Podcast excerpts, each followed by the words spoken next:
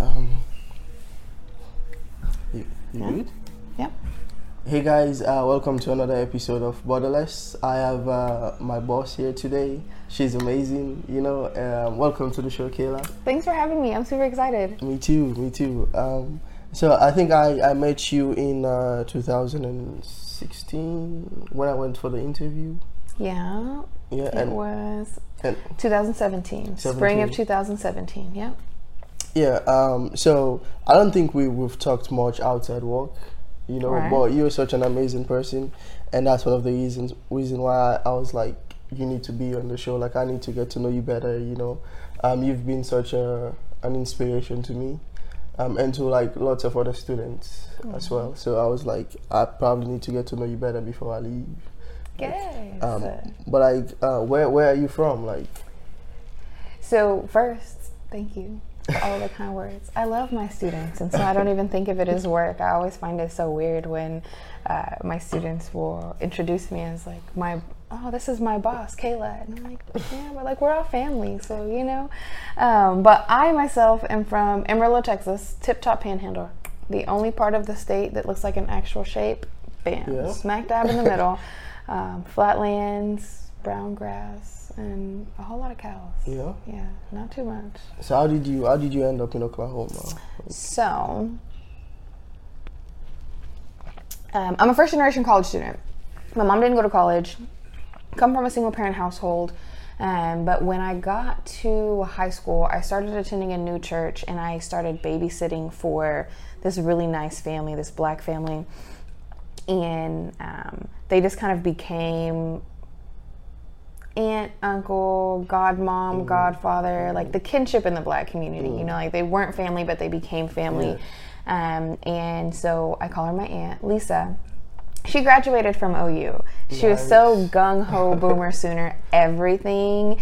Um, annoyingly so to the point that I wanted nothing to do with mm-hmm. OU. She's like, oh, you should look at OU, this and that. And I'm like, no, I'm good. And coming from Texas, I also have all those Texas influences. So I knew that I was going to go to college, but I wasn't mm-hmm. quite sure mm-hmm. where. Had been to Texas Tech a couple of times. Had been to Baylor, um, like on a field trip or whatnot, and so my idea was I'm just going to stay in Texas. Um, it wasn't until my senior year that I actually started thinking about things, and I don't remember what it was, but something prompted me to ask her if she would bring me to Sooner Saturday, which is one of the largest events. And at that point in time, it was for seniors, so it was early in uh, the fall semester for seniors. Now it's for juniors but I go the beginning of my senior year, me and my best friend, um, we're touring campus, and I mean, in all of like 10 minutes or so, I just fell in love. And I was like, oh my gosh, I love this place. This is where, this is it. A complete 180 because I had absolutely no interest in attending OU whatsoever. Um, and so I went home, submitted my application, and actually received my admissions letter Nice. the Christmas Eve of my senior year. So talk about a Christmas present. I was so excited, uh, but at that point, I was then left with the okay. Now how do I pay for School. OU because I'm an out-of-state student. Yeah. Um, and We don't have any money. And OU is expensive. And OU is a pretty little penny. I think at that point it was like forty thousand dollars or so for a non-resident student. Uh, but during that time, my senior year, I was working really hard on scholarships and whatnot, and I was applying for a really big scholarship, the Gates Millennium. And if I received it, it was going to pay for my entire cost of tuition anywhere I wanted to go, however long I needed to study Wow. under certain fields. Um, and I was, yes, I was blessed, but I also worked very, very hard Mm, and received the scholarship. Was notified in April of my senior year, and that made OU possible for me. So I came here and um, had my entire tu- tuition fees, everything paid, Paid for. for. Like I, pa- I didn't have to worry about paying anything. Um, and I had secured some other outside scholarships as well, so I was actually getting paid to go to school. That's amazing. Got a refund check every semester.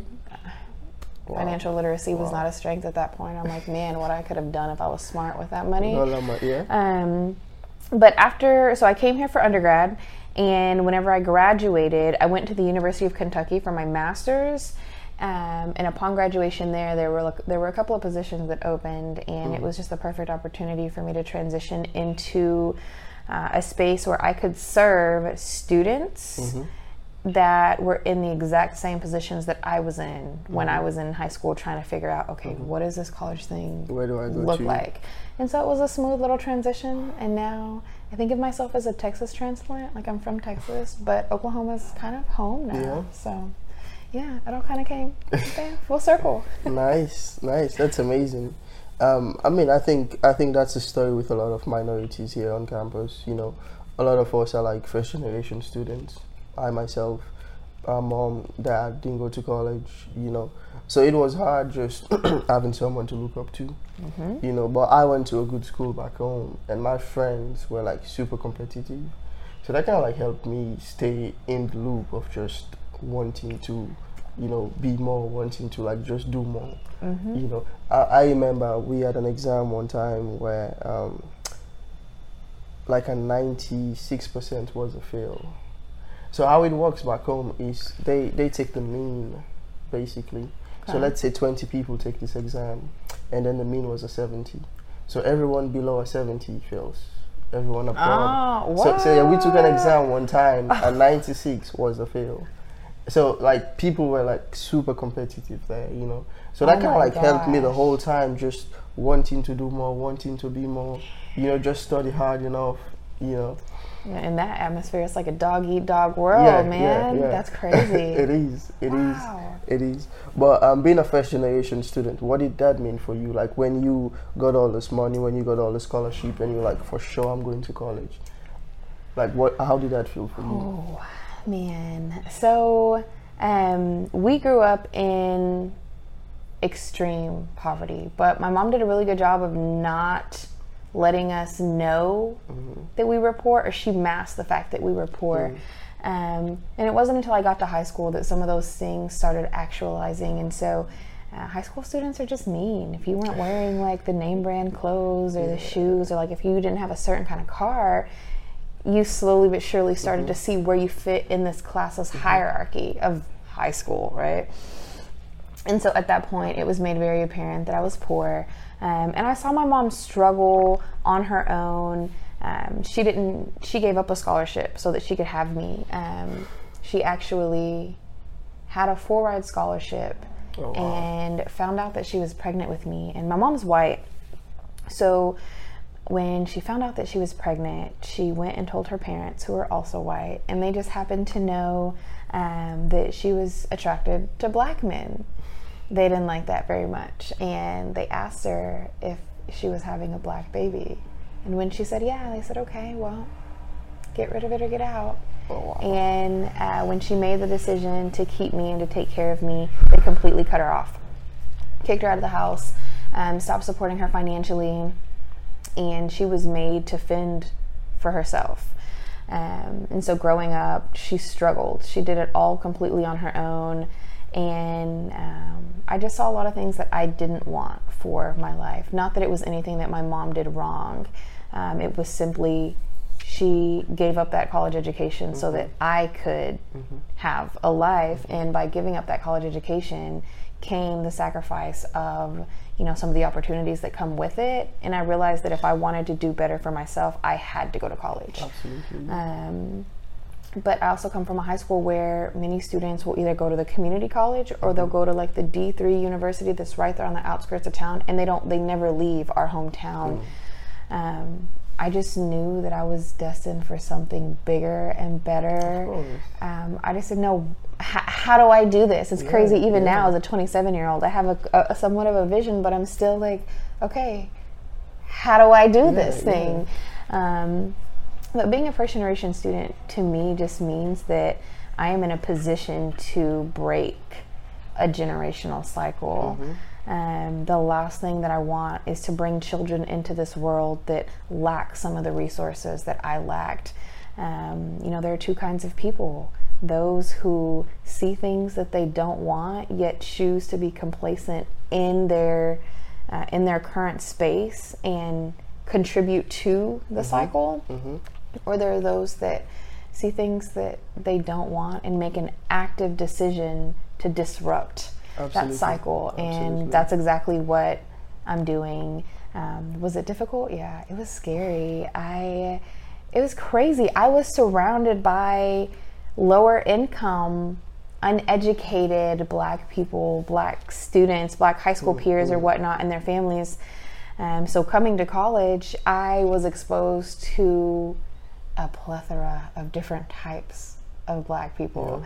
Um, it was like one of the first times that I met people my age, like black students my age, that came from affluent households that were third or fourth generation college students. And Wow. it was just seeing the experiences and for a short period of time, uh, minimizing who I was and not sharing where I came from with people because it was so completely different and I didn't think that they would understand. Uh, but now I realize that there were so many more students that came from very similar backgrounds, um, and we began to hold, e- hold each other accountable in this process of, hey, you don't know what you're doing. I don't know what I'm doing. Let's figure this out Yeah, yeah. together. And it works great because now in the work that I do, serving high school students who are largely 1st generation, I get to use that experience and talk about what is it that I wish that I would have known, and how can I now, having lived through some of these things, mm-hmm. prevent you from having to experience some of the barriers that I Absolutely. experience because I have the tools that I can equip you with, so you don't have to worry about those things. Absolutely. It's pretty awesome. I mean, but look at you now, Kayla. You know, like You know, I just, I think it's crazy amazing when your purpose aligns with your story and your experience. And I'm just super lucky to be in a position where that's exactly absolutely what happened Absolutely. for me. And and just like you said, there are two types of people. You know, those who make active decision to say, "Hey, I don't want to be part of the cycle." You know, and now you're helping students who are first generation students. You know, um, like you said, tell them about college, about your experience, and just kind of like give them um, an opportunity to make better decisions. You know, like as simple as just, I want to go to college. First of all, Yeah. you know because a lot of these kids finish high school and they're like you know i just want to go to work i just want to work go to mcdonald's or some someplace else it's easy. Yeah. it is it is and once you start making money you just get into that cycle you know you're like well i'm making money i'm, I'm surviving i don't need the college education you know so it's it's amazing what you're doing and just like you said when your story aligns with your purpose it's so easy and these kids can easily relate to you basically hmm you know, and that's the good part of this all. Um, but what what what what are like some of the challenges you faced growing up as a black woman, like just growing up in the U.S. You know, with all the story with your mom and and and her family and So that that is so very interesting. I will tell you, I didn't actually step into my full identity as a black woman until I got to college. Because growing up with my mom, who is white, um, she tended to be somewhat in the culture, I guess you could say. She um, she was atta- she was attracted to black men, and so she knew the music, she knew the language, um, you know, things of that sort. But the experience was something that she was completely ignorant to. Um, and I found myself in this really weird space being mixed where um, I was too white for the black kids and I was too black for the white kids. And so for the longest time, I struggled with this okay, well, who am I then? And where do I belong? Um, because my father's not in the picture. I don't know who he is. I'm not sure I'll ever know who he is. And so it's like there's an, this entire other half of my identity that I have no exposure to. Um, I was raised white, pretty much. Um, but because I was in that weird space of not knowing who I was, I just happened to make friends with some of my um, some of my Latino peers, and like they didn't care. They just kind of took me in like family, Yeah, and so it's the Latino culture that I actually kind of fed into and encompassed as a part of my identity all the way through high school. Um, I spent some time in Mexico. I learned Spanish. I'm fluent in Spanish. And so that paired with the curly hair and the light skin, people would just assume that I'm Dominican or I'm Puerto Rican. Um, and they wouldn't think twice about, you know, just bringing me into a conversation or allowing me to be part of something that they had going on. It wasn't until I got to college um, that I found myself hanging out with the black folks and um, at that point, I definitely got some comments about being light skinned and about, you know, speaking Spanish or whatnot. But at no point in time was my blackness ever denied mm-hmm. or disregarded. If mm-hmm. anything, um, I had specific people that reminded me of the fact mm-hmm. that I was black. Like, no, baby, you're black. Okay. Um, and so it was just very interesting. At that point, I, I also started taking classes in African and African American studies. So I got the historical aspect of this other side of my identity as well, um, which allowed me to gain a divine appreciation for our history and our ancestors and the work that Africans and African Americans contributed to um, this country and the, the, yeah. the, establishment, the creation of the majority mm-hmm. of the moneymakers in this mm-hmm. country. Mm-hmm. so I don't, I didn't really have too many like experiences as a black woman growing up, or as a black girl growing up, because it wasn't a, a part of my identity yeah. that I really understood. Um, but now it's something that that is just who I am and that I've really stepped into and can own learning about my history, having um, experienced that culture really deep. Now, um, I remember my first Black Thanksgiving that I went to with Lisa and Albert. So, my godparents, my aunt and uncle, mm-hmm. um, that family, I remember they took me to Memphis with them for Thanksgiving one day um, or, or one year and it was just so it's like the stuff that you see in movies i was excited and just overwhelmed yeah. like oh my goodness, there were um, the women in the kitchen, they were cooking, and you just smell all of the amazing food. And I'm a foodie, so I was there for it.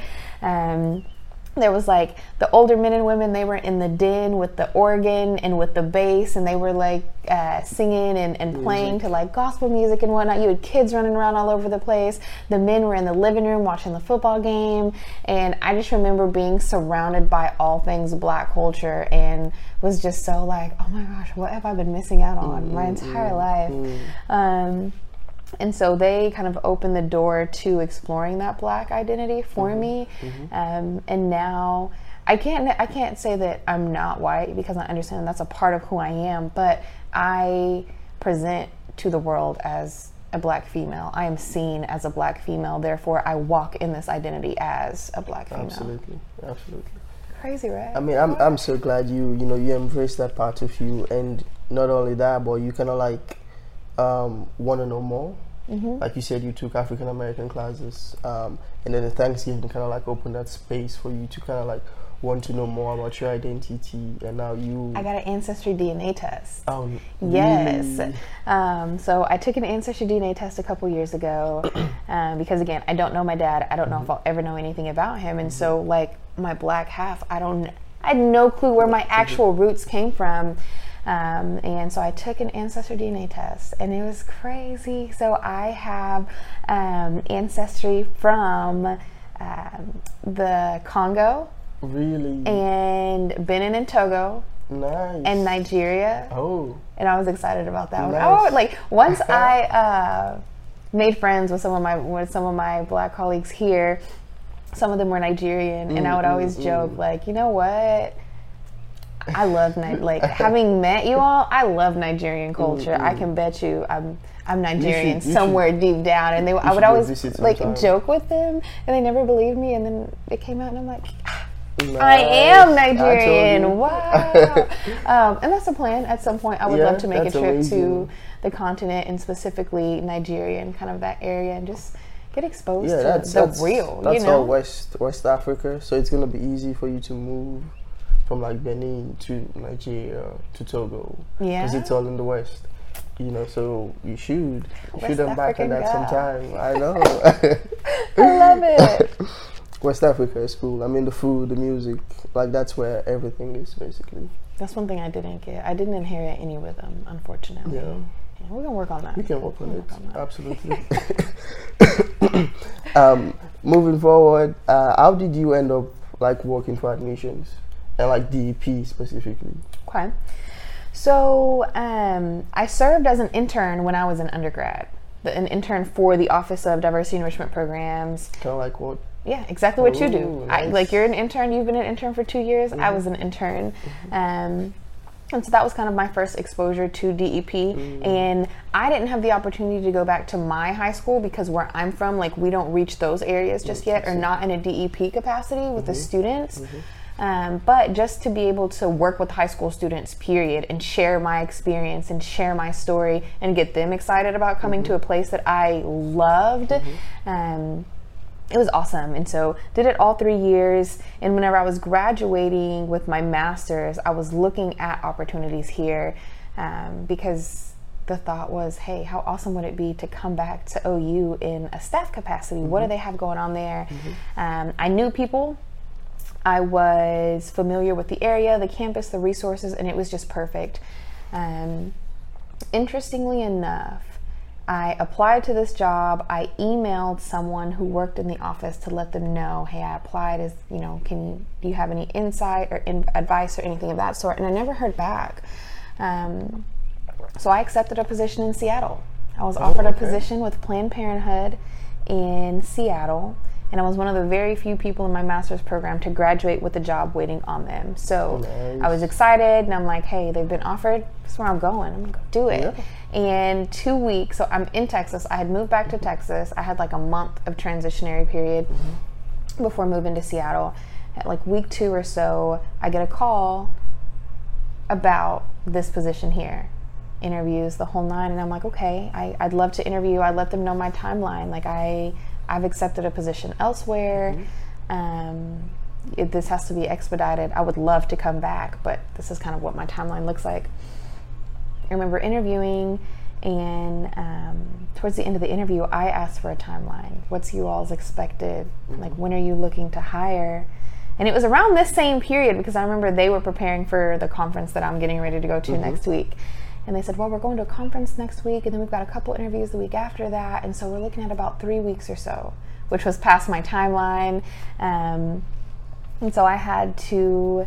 I had to make a decision and I prayed about it and it was a okay God I would love to be here but I've got this up here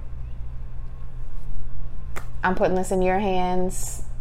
You let me know how to proceed um, because I knew that it was that weird middle area of like I wouldn't I wouldn't have heard from OU before it was time for me to go to Seattle. So if I chose to wait on OU, I would have given up this opportunity in Seattle, not knowing I had something here. The biggest leap of faith ever. Um, but there came a time when I found some peace and I was like, okay, this is it. I called Seattle. I told them that I wasn't coming and I waited. And I happened to be chaperoning a trip of high school students Yeah. to visit OU's campus when they call me and offer me the job. Nice. And uh, so I came back in that capacity and the ability to serve these students Mm-hmm. and to relate to them. And I look like I'm 12 half the time, so they just think I'm one of them, and I'm just excited as they are. So Mm-hmm. um, I'm just high energy, and I pop into these high schools, and I'm like, "Hey, you have dreams? Let's make them Yeah, happen. yeah. Here's how we're gonna do it." Yeah. Um, and so DEP has been pretty consistent in my life since I was an undergrad, and Mm-hmm. now to for even this to come full circle, and for me to be in a position where you know I'm working with some of my some of the people that were mentors, like Jared. Mm-hmm. He was my supervisor when I was a DEP intern. Tassaquah, JT, Yeah, yeah. yeah, So he was my supervisor. We're now Really? colleagues, and so it's crazy to see how um, I get to be involved in a That's capacity that really changes lives. And that's the cool thing about it. When you look at the impact of the work that we do, I'm blessed to be in a position where I don't have to worry about one of these dead end jobs or getting stuck in a routine where you hate your life, you get up, you go to work, but you have to do it because you've got bills to pay and it's like, "Ah, I hate this. Absolutely. I wake up in the morning and I'm excited to go to work. Yeah. I see the impact both immediately but also long term when the students get here to campus Mm-hmm. and it's just mm-hmm. fulfilling and exciting. Like mm-hmm. what? I mean, absolutely. I mean, I, I think that's something that, and that's why a lot of us kind of like try to like give our best to DEP because we mm-hmm. see how much you love DEP, how much you love the work you do. and that was this day, I think it was sooner Saturday actually, um, when I, we were supposed to be there at six. At six o'clock in the morning, yeah. six o'clock in the morning. Yeah, and then I woke up. I opened my GroupMe Kayla is making a video. I'm like, how how does she have all this energy? five This- yeah, like how you know? And I literally just woke up at that time. I, I was like, yo, you know, and for me that that on, yeah, I woke up and I, I had to go take a shower and dress up and, and go. But like we see all those all those things you do, how much energy you put into it, how much effort you put into it, and that kind of like makes us, you know, be more responsible and say, hey, you know, like you have to put much energy into this as well. That's the goal. I'm trying to get y'all out here to Yeah, be great. yeah, Like, let's be great together. Um, so basically, you uh, you grew up, like you said, in uh, in poverty, and then look where you are. Look where you are today, basically. So for the students who you you you dealing with now, like when did you realize you wanted to, you know, kind of like mentor them or help them? Like at what point did you realize uh, this is what I want to do? It wasn't until probably I transitioned into this role. Um, because uh, previous to this, I told you I accepted a position with Planned Parenthood and I got my master's in public health. So the goal there was to work in a space where I could provide sexual health education to populations who needed it the most. So I knew that I wanted to work with underrepresented populations in some capacity, and I knew that I wanted to be helping people in some form or fashion. Initially, it was in the health field. Um, but when I transitioned into this role and I got firsthand insight into the power and the influence that we have over these students' lives, I understood and realized that this is a res- one, it's a responsibility. It is. and it's one that can't be taken lightly like understanding you have students futures in your hands sometimes. And um, it was just kind of one of those things that clicked for me like who better than to influence these students and to encourage and to empower these students than someone who's been exactly where They've been. they've been Absolutely. um, and when I would visit with them, it was just reinforced when I would share my story and I would let them know I, I had the exact same thoughts. This is how I did it.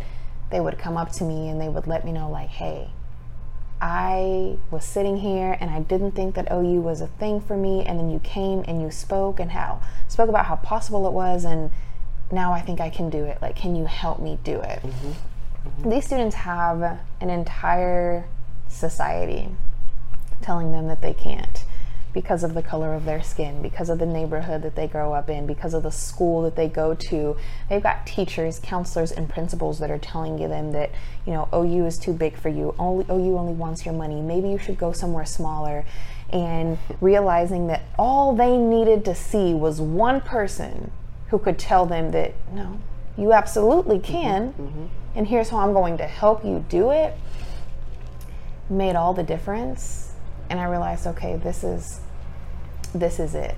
The fact that it came so naturally i never felt like i was at work. I, I got a feeling of like this is what you're supposed to be doing.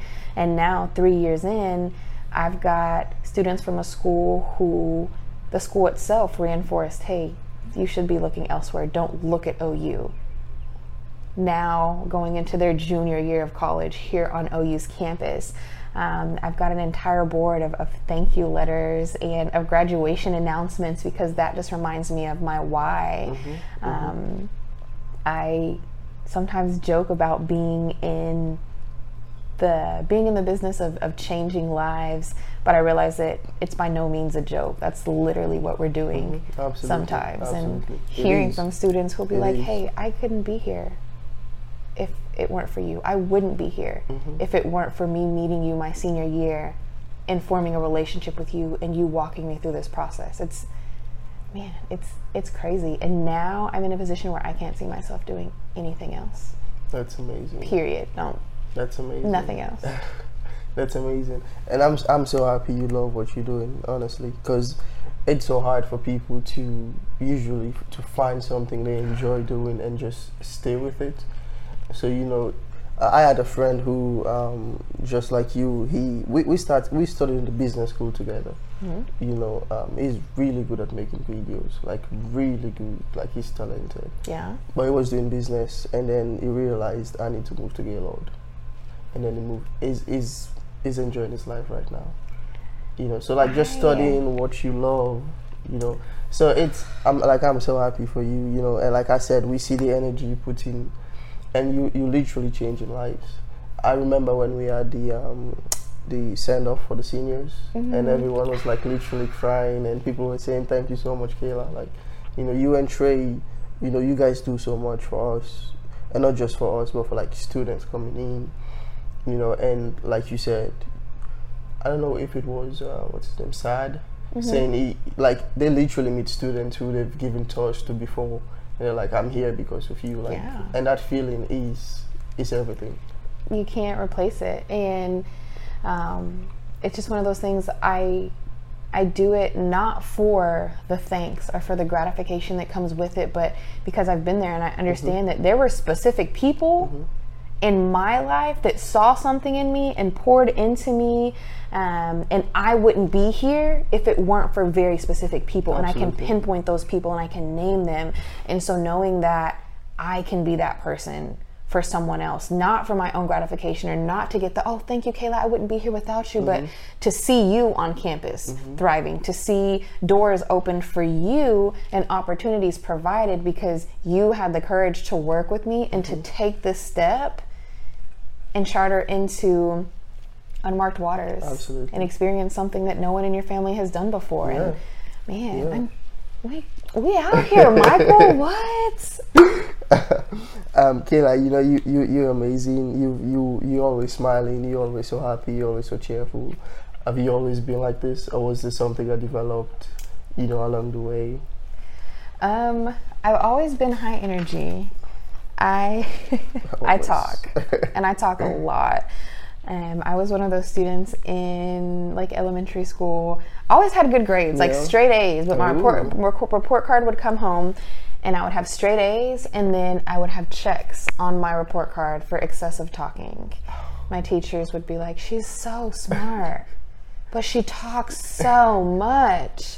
Um, So they put checks on the report cards for talking. Yes, like any of like negative characteristics or things that they perceived as um, negatively affecting a student's Yeah, ability to yeah, learn, yeah. so that the parents knew like, hey, you need to work on this with your kids. Makes sense.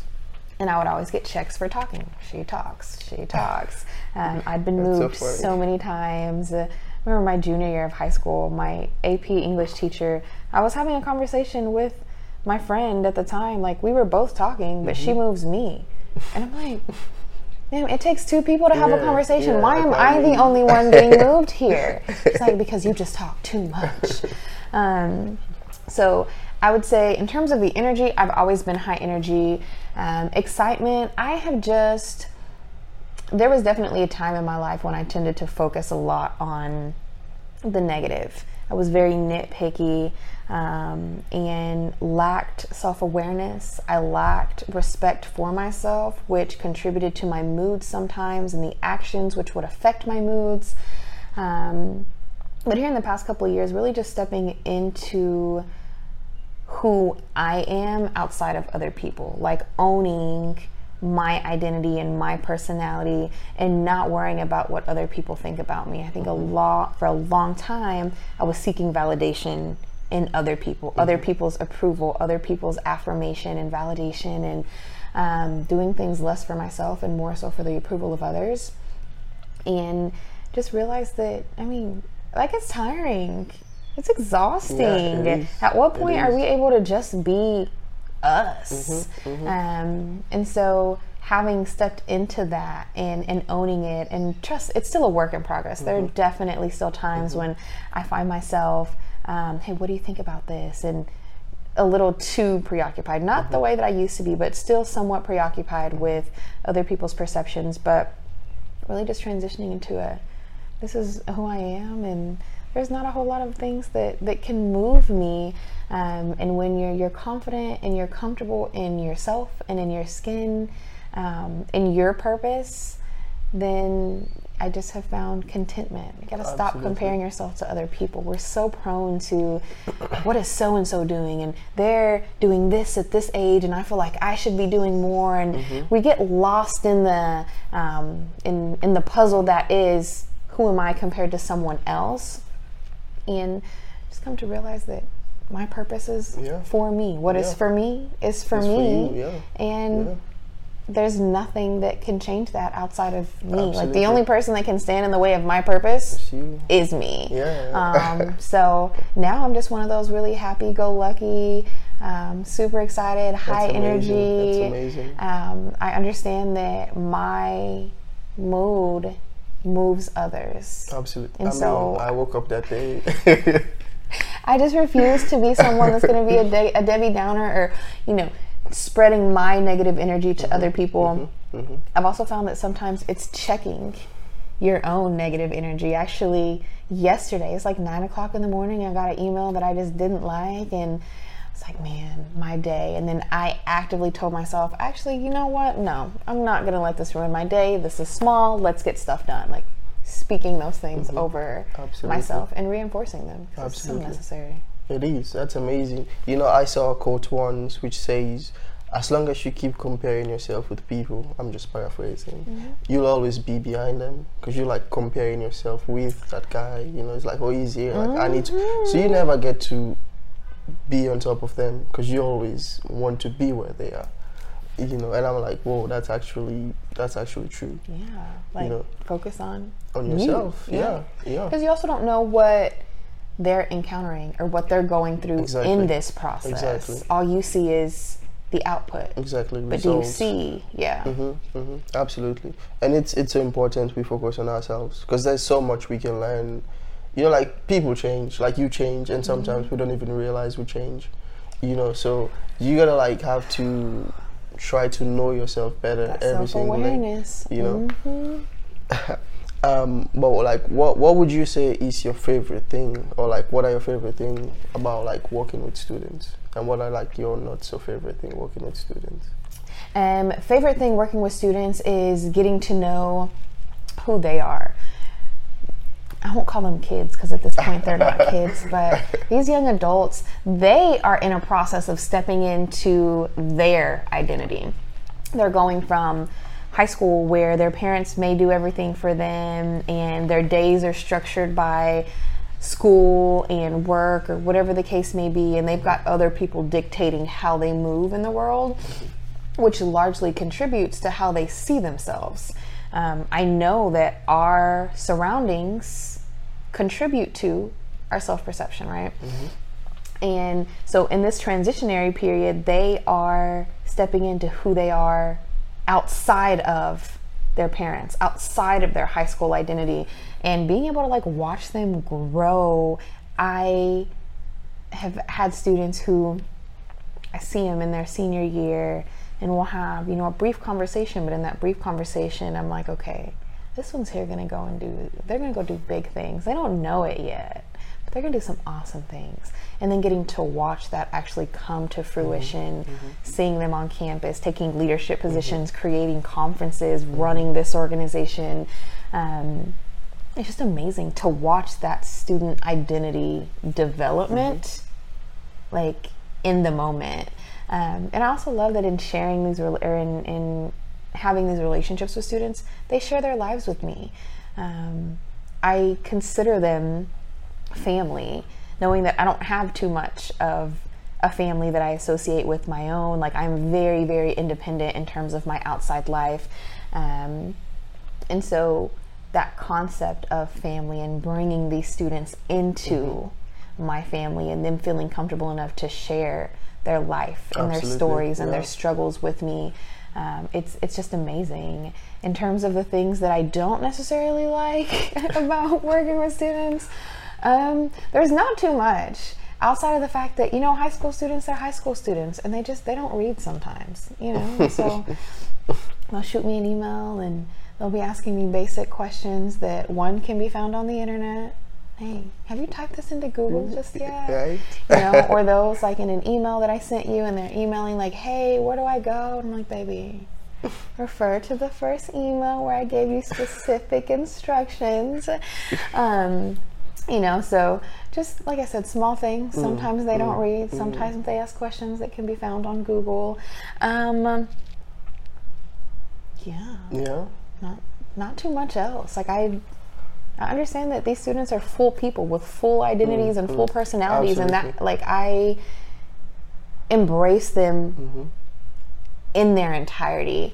Um, and that's something that, as I've told you all with DEP, like I wanted to facilitate a place where on this big campus full of white folks and dominant culture where you have to code switch, where you have to assimilate, where you have to minimize yourself. I want you to have at least one place where you can come in and be authentically Yeah, you yeah. in your full entirety and not worry about what so and so is going to think about this part of you or that part of you. Um, I love you all regardless. And so, We not love you too too. many. We love you too, Kayla, honestly. And and for me, like, you know, I have a lot of African friends here and I can always hang out with. But I always wanted to know more about the African American culture. You know, like we, we come here, we don't interact with um, African Americans for the most part. You know, so just going to DEP sometimes and just hanging out there, I've never felt like an outsider. Like I've never felt like, oh, I'm African and it's like we're different. You know, like I've always just felt like I belong. You know, and for me that that meant a lot to me. You know, like I like never ever ever have I felt like, well, you're African, they're African Americans. You know, so it, it was a good space for me to just go talk to people. Like I was talking about soccer with Trey. you know, Yeah. and and I don't get to talk about soccer with a lot of Americans here. So that was that was a good space for me to just be. oh, y'all be chopping it up about soccer in the office, yeah?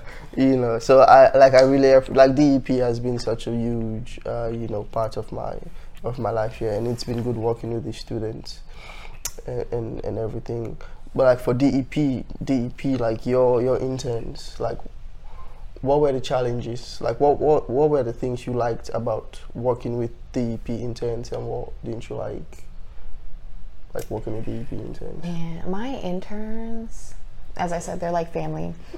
And I just love that they come and everyone brings something completely different to the table. Um, you see on the GroupMe, we've got our jokesters and those that are all for humor. Uh, we've got those that when it comes time to get work done, I mean, everyone steps up, but there's always a couple of shining stars that are like, I'm here, I, I got you. What do you need? Where can I, you know, where can you use me? Um, We've got some that are just really like academically driven. We've got those that'll pop in with the random like words of encouragement. Um, you know, really just I enjoy seeing you all Mm. interact with mm. each other. Um, because I have a very specific individual relationship with every single intern, and those relationships are completely different based on the mm-hmm. intern. Mm-hmm. Um, but it's also so cool to see you all kind of come in and interact with each other. Some of you have known each other beforehand, some of you have never met each other in your mm-hmm. life, and so it's like, how do we come together? And it's like we're creating a new family atmosphere every year. We are adding members to the family every year. Um, I love the tenacity and the resilience of these students because a lot of them come in with similar stories. Maybe not the exact same experiences, but they encountered barriers when they were trying to access higher education. Their parents didn't go to college. Their parents migrated from another country and are completely, um, you know, outsiders in dominant culture. They didn't have the money and they're on loans, or, you know, whatever the case may be, they all have similar stories and they come to campus, and despite those barriers, they are pushing forward. And they are um, disrupting the norm of what we consider or of what society tends to make underrepresented populations mm-hmm. look like. And oh, I admire y'all. I admire them as a whole. And I love the fact that I get to be in a position where you all get to be greater than I am because I've done some of these things. And I'm going to warn you, hey, don't do this mm-hmm. because I did it and it didn't turn out mm-hmm. too well for me, you know. um, in terms of things that I don't like, again, there's not too much that I don't like about working with Mm, the interns. I mean, small nuance, not necessarily nuances, but things like schedules. I mean, sometimes it's difficult when you're trying It to is. coordinate stuff. You're trying to coordinate 45 different student schedules, and I can't really be upset because I Mm-hmm. want y'all to be out there being leaders and whatnot. So, oh, I can't come. I've got this organization meeting, or I've got to do this, or I've got to do that.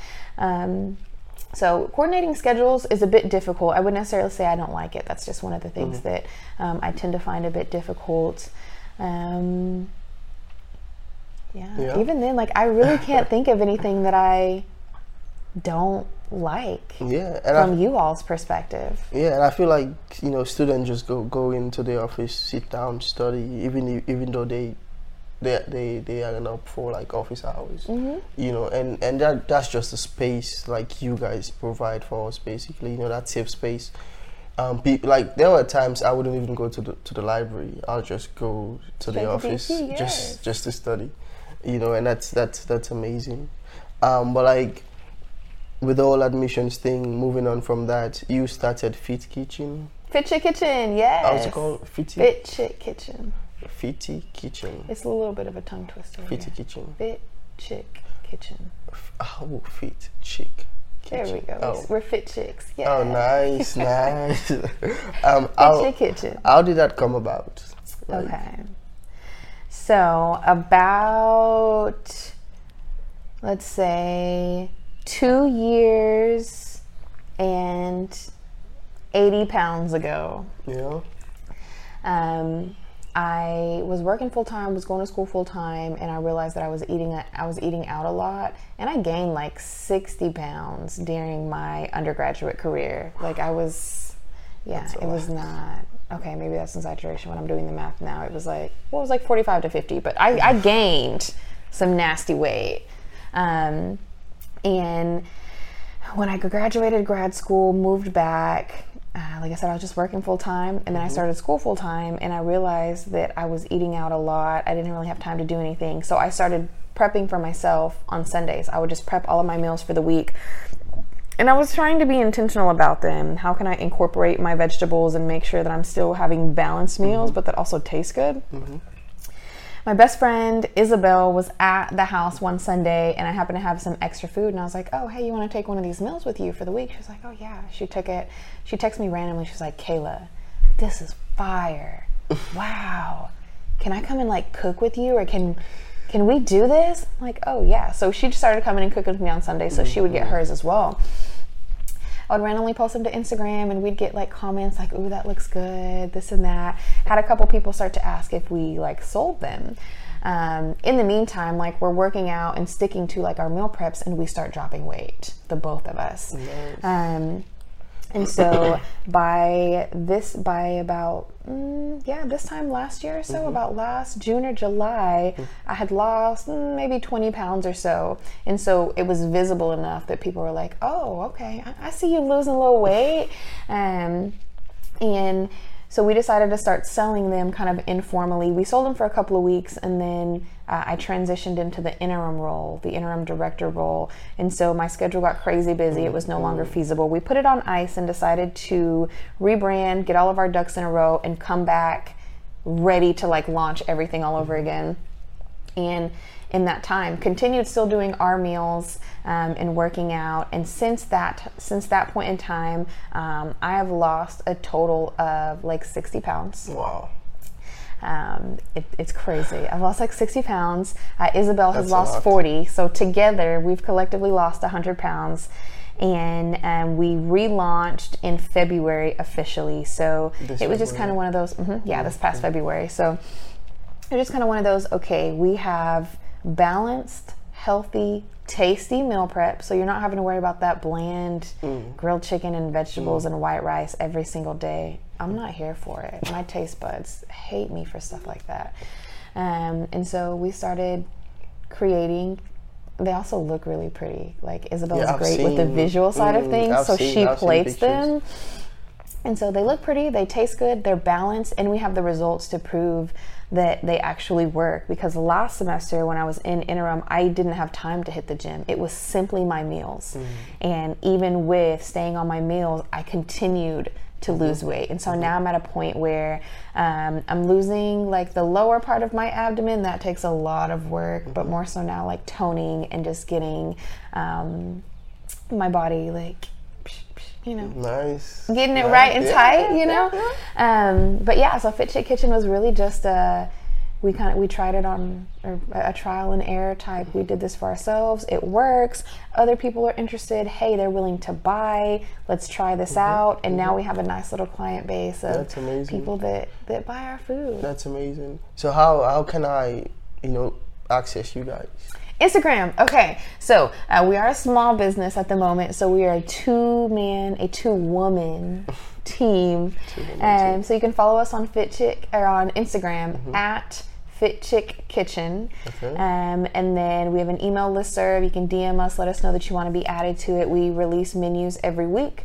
Uh, you submit your money and your order forms, and then you can pick up or we deliver. And so you have updated menus Nice. Every week. You know what we're cooking. You can check our profile and see some of the pictures of the food that we cook. Um, I love being in the kitchen, so I can absolutely throw down on some healthy alternatives.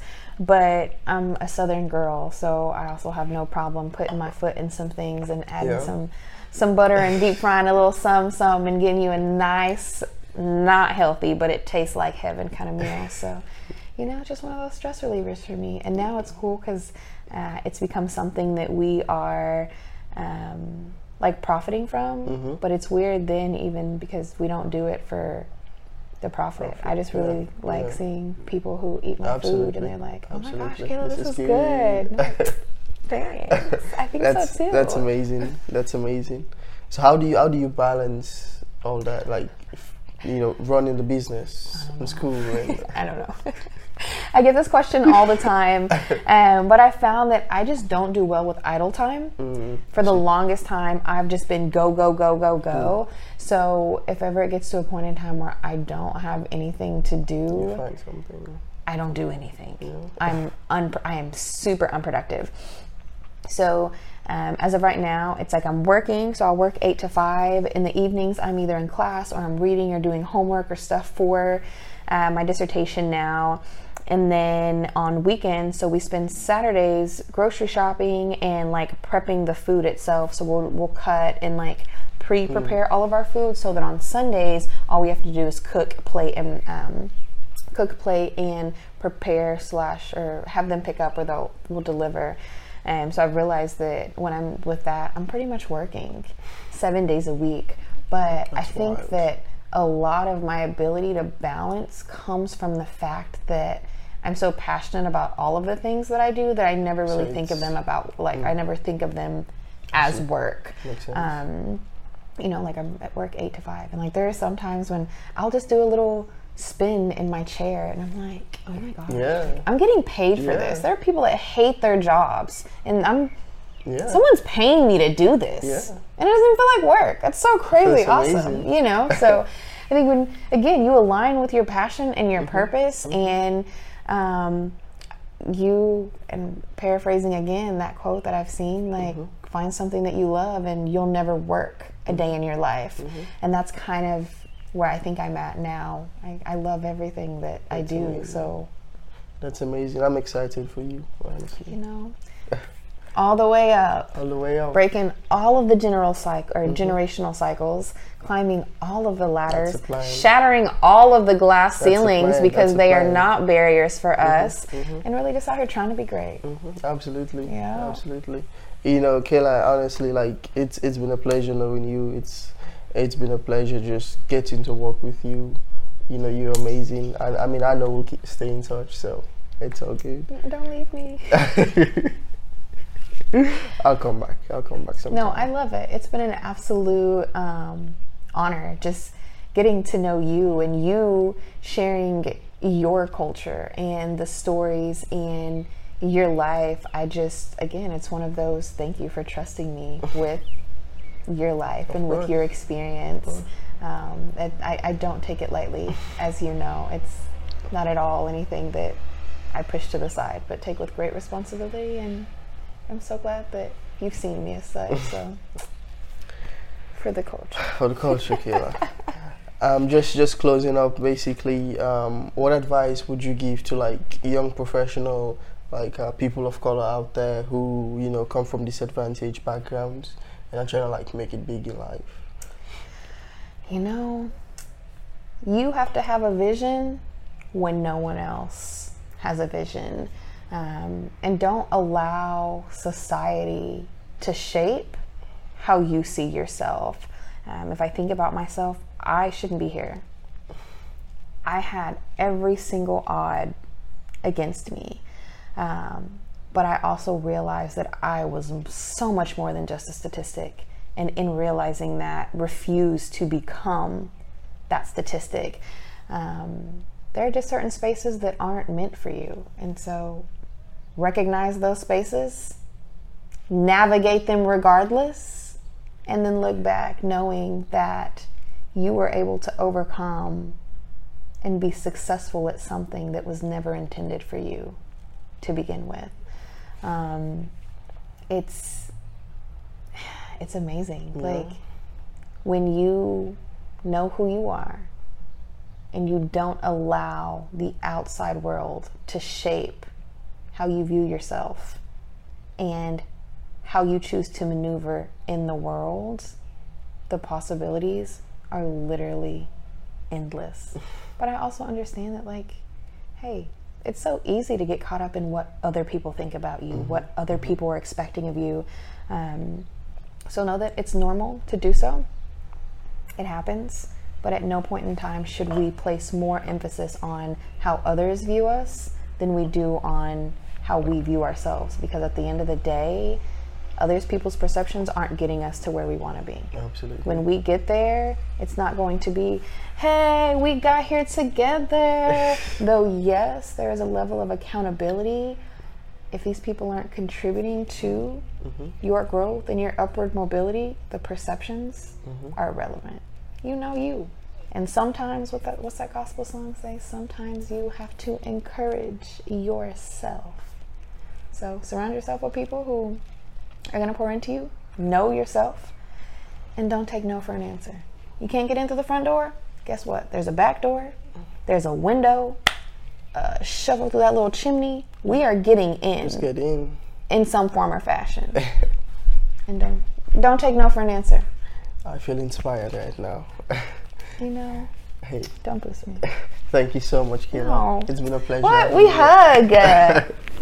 Oh, thank you. Of course. Pleasure so much. mine. Thank you all. Bam. Good? Yeah. And